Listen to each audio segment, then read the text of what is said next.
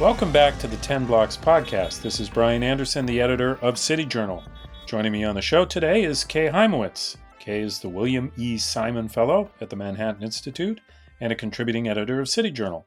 Her work focuses on childhood, family, cultural issues, many other topics, and it's appeared in multiple prominent outlets, including the Wall Street Journal, the New York Times, the Washington Post, and of course, City Journal, where, where her byline appears regularly.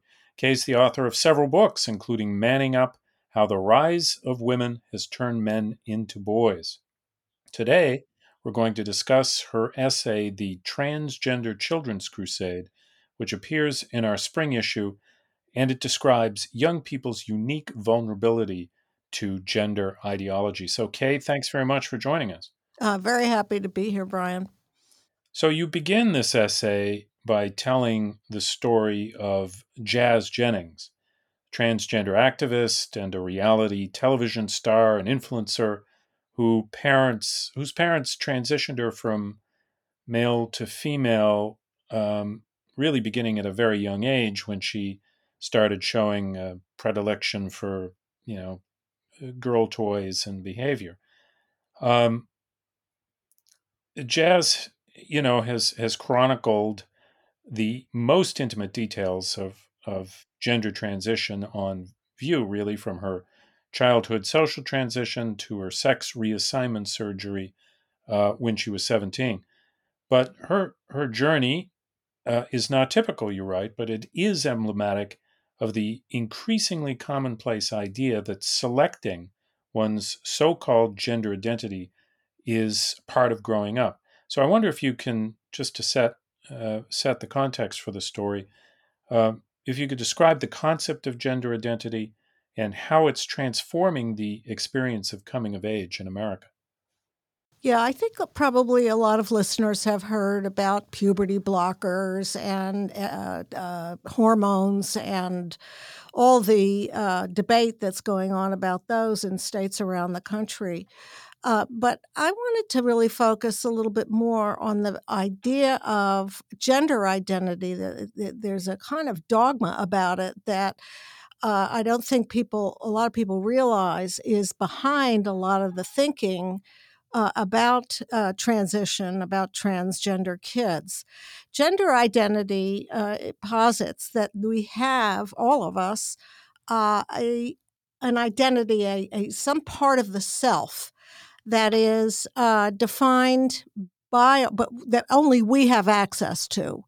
Uh, and it's almost a spiritual idea. Uh, in fact, there are those who refer to gender identity as a, as a kind of religion, uh, and I don't think they're entirely wrong.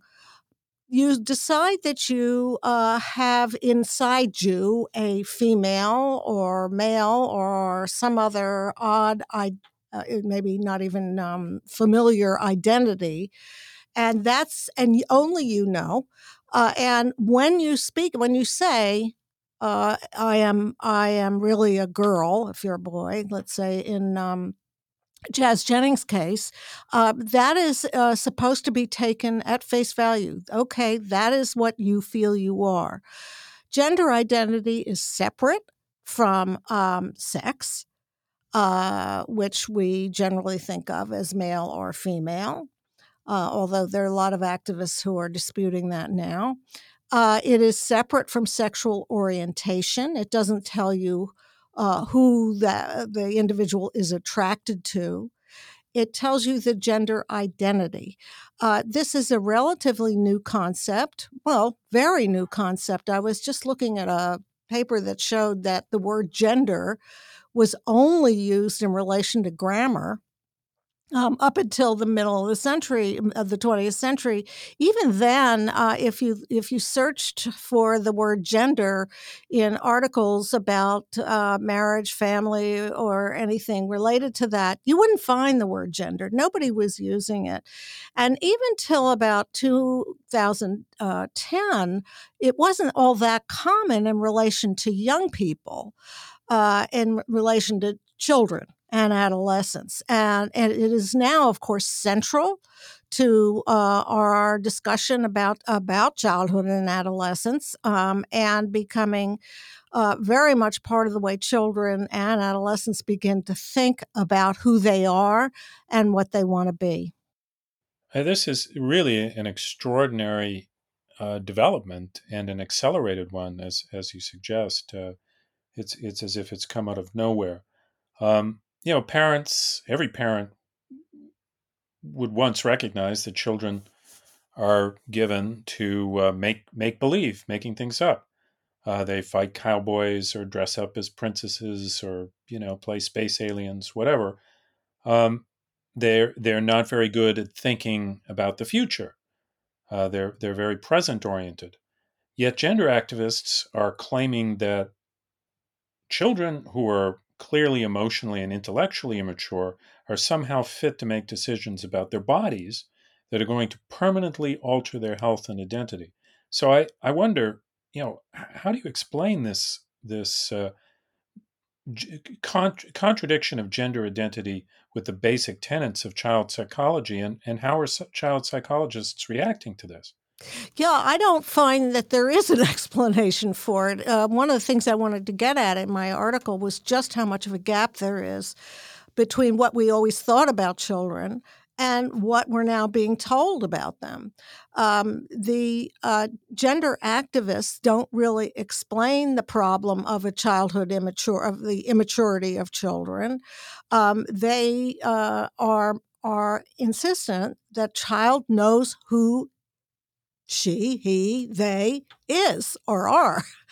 Uh, and that they are uh, nobody else can really know know the child knows now they you know they're not uh, proposing that every child is interested in being a different uh, a different gender than their sex uh, these terms get very confusing, I know.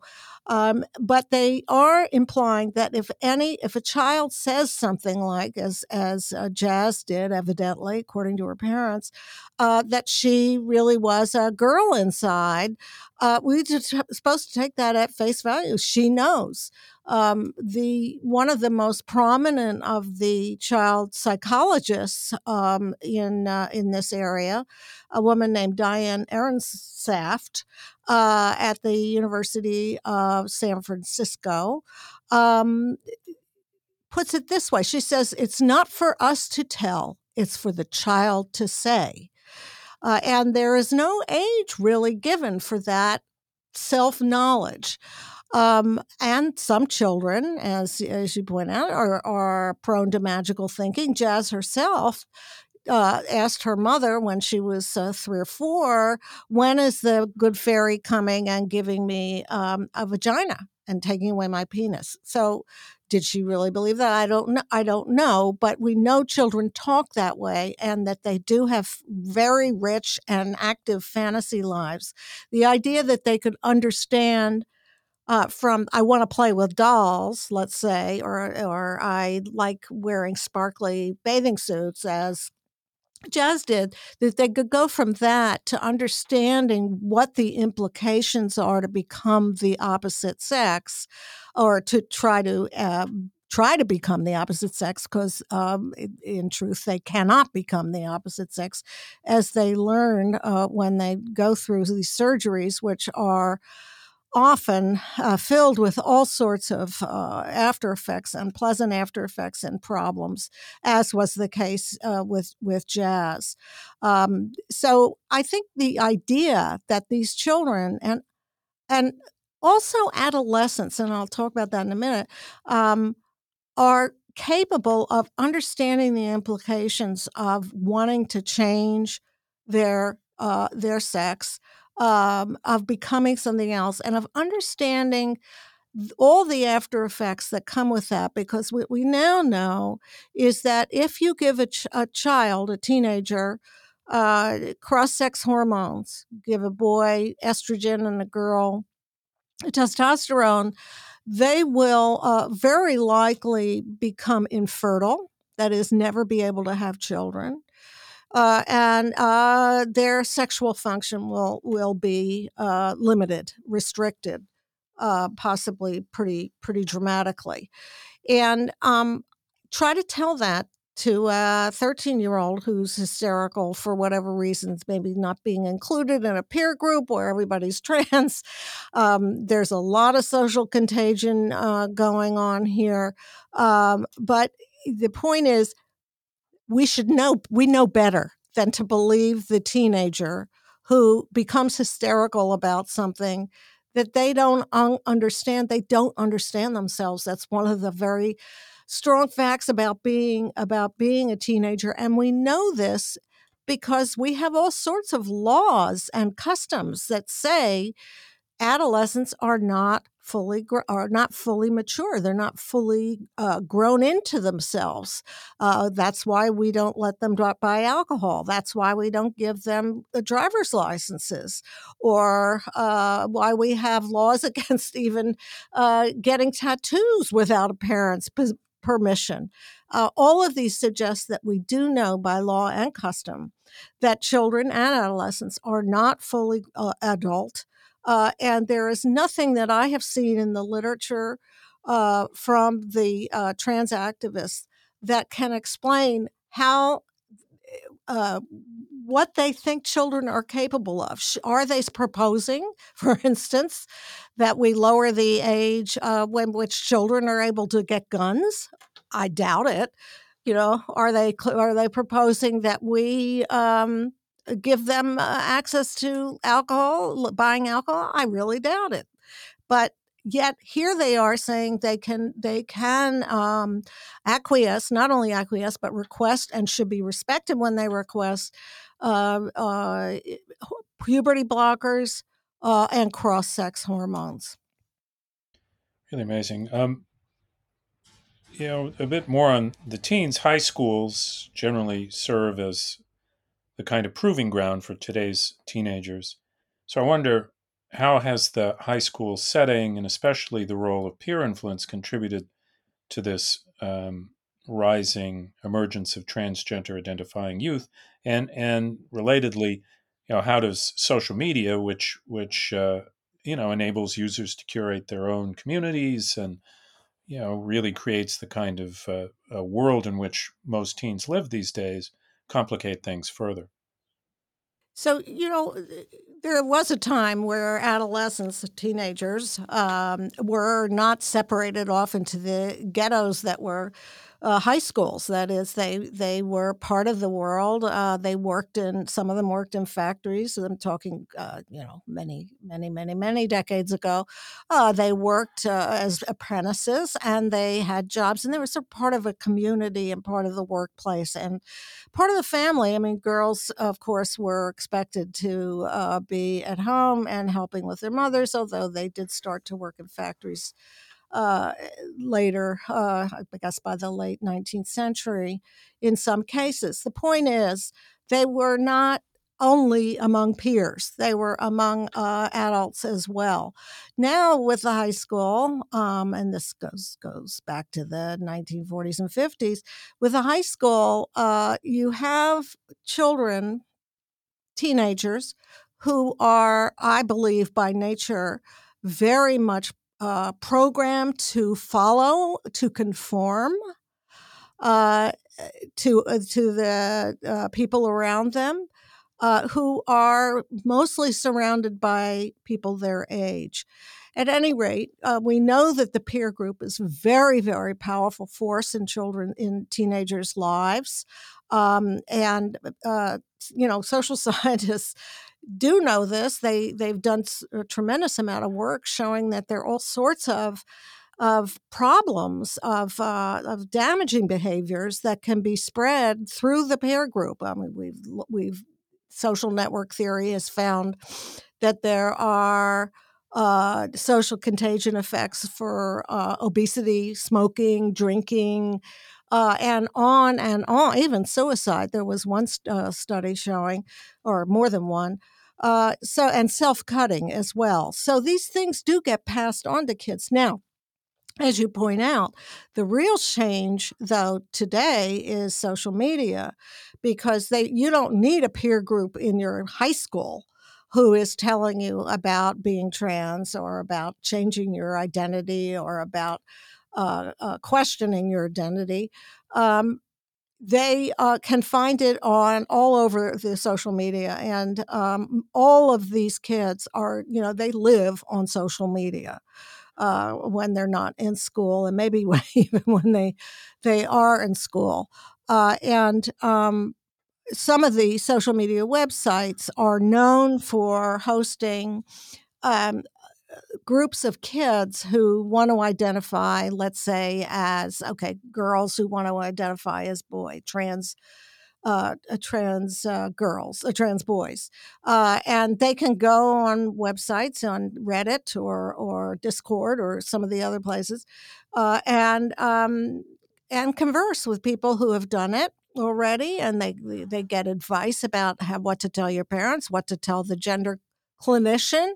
Um, in the case of girls who want to uh, trans uh, transition to become boys, um, they learn where and how, uh, where and how to wear uh, chest binders to um, make them look like they don't have breasts, uh, and they learn to um, uh, that there's a certain amount of manipulation that can go on when a child, when a teenager goes to the gender clinic because they've seen and heard from other kids who have already been through it what how you convince uh, the clinician that you are ready for or or a, able to handle uh, puberty blockers or or uh, uh hormones.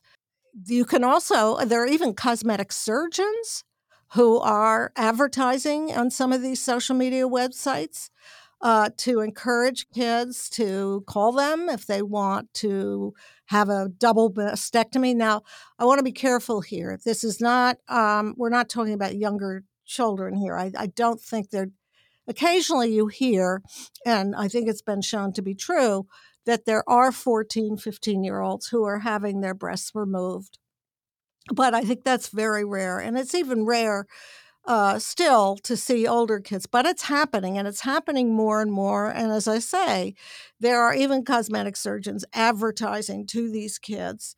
And um, I don't think this is all about money, but they are making a pretty penny off of, uh, off of these surgeries. Um, and the kids are extremely vulnerable uh, to an adult, encouraging them uh, and and telling them how to do this, uh, and they uh, are going ahead with it in many cases. And then the, there's also in Jazz's case, uh, bottom surgery, which in her uh, case involved vag- vaginoplasty, um, in which you cast, cast basically castrate the the child and try to create a uh, artificial vagina. Uh, now that she didn't do that till she was 17, and I think that's primarily the age that kids are doing this. But I don't know how many people were or have been around 17 year olds recently, but I have, and um, I wouldn't trust them to make a decision like that. These are irreversible changes. These will change their their lives completely, uh, and I don't think they can possibly know whether whether this is what they as a 30 as a 30 year old would want. Parents are uh, naive, you write, to believe that their children's exposure to gender, gender ideology, you know, whether in school or online, as, as you've been describing, is inconsequential, um, or, or for that matter, easily countered. Uh, I wonder, maybe this is changing, but why are so many parents still in the dark about this? And what can parents do to prevent their children from falling victim to these kind of uh, uh, I view as very dark influences. Well, I think there are um, a, a, lot of things going on for, for parents. Um, one is that uh, there is a significant minority, I do believe it's a minority, who really believe that the trans movement is a kind of um, uh, is, is an extension of the gay rights movement, and um, that this is just something that if they're going to be modern and with it, they they have to accept. So I think there are a lot of parents like that, although not a majority. Uh, and then you have um, the efforts of some educators, I don't want to say all, that would be wrong, some educators who are, in favor of gender identity ideology and who are uh, not only suggesting that kids think about what pronoun they should have, but what their gender identity is. In other words, gender identity, they're pushing the idea that gender identity is something that th- these kids should be thinking about from a very young age. There are books in all these, all the school libraries about gender identity uh, and uh, about kids who have transitioned or thinking of transitioning. Uh, maybe not getting surgery, but who are, uh, are considering social transition, which means that they would um, present themselves as the opposite sex let's say a girl a boy who was going to wear dresses and grows hair very long and look like a girl uh, and and change his name also. Um, that would be a social transition so I, I, I think teachers um, are encouraged in many places and you know remember we're a big country. Uh, we have a decentralized education system, and I don't want to. I, I, think it's very unlikely that this is going on everywhere. But there are many, many schools where teachers are encouraging this. And in fact, there are states, California and Maryland, in particular, uh, uh, to name two, where it, it is forbidden, it is against the law, state law, to tell a parent if their child is asking to use a different pronoun or, or, a different name. So the schools, at least in some places, are very much on the side of the transition, and they tell parents. Uh, in some cases, and this is more likely to become from a gender clinic, that if you don't uh, endorse your child's transition, they will kill themselves, or they're they're at great risk of suicide. Is the way they'll they'll put it. The common phrase is Would you rather have a live son or a dead daughter? And parents are terrified. They're terrified that they're going to destroy their children's lives and um, are not in a position to argue. These are doctors telling them that this is absolutely necessary in some cases. Um, this is one of the things that I think has been understated uh, in the uh, press, in the mainstream press, uh, of, how, of how much pressure these parents are under to uh, endorse, to confirm, to validate their child's uh, supposed gender identity. Well, it's a remarkable and uh, disturbing story. It's called the Transgender Children's Crusade. Kay Hymowitz, I wanted to thank you for coming on 10 Blocks, uh, as always. Don't forget to check out Kay's work on the City Journal website, www.city-journal.org. We'll link to her author page in the description, and you can find her on Twitter at Kay Hymowitz. Uh, the story uh, will be will be posted there, and it's available on our website. You can also find City Journal on Twitter at City Journal and on Instagram at City Journal underscore mi. And if you like what you've heard on today's podcast, please give us a five star rating on iTunes. Kay Hymowitz, thank you very much. Thank you, Brian. Thanks for joining us for the weekly 10 Blocks podcast featuring urban policy and cultural commentary with City Journal editors, contributors, and special guests.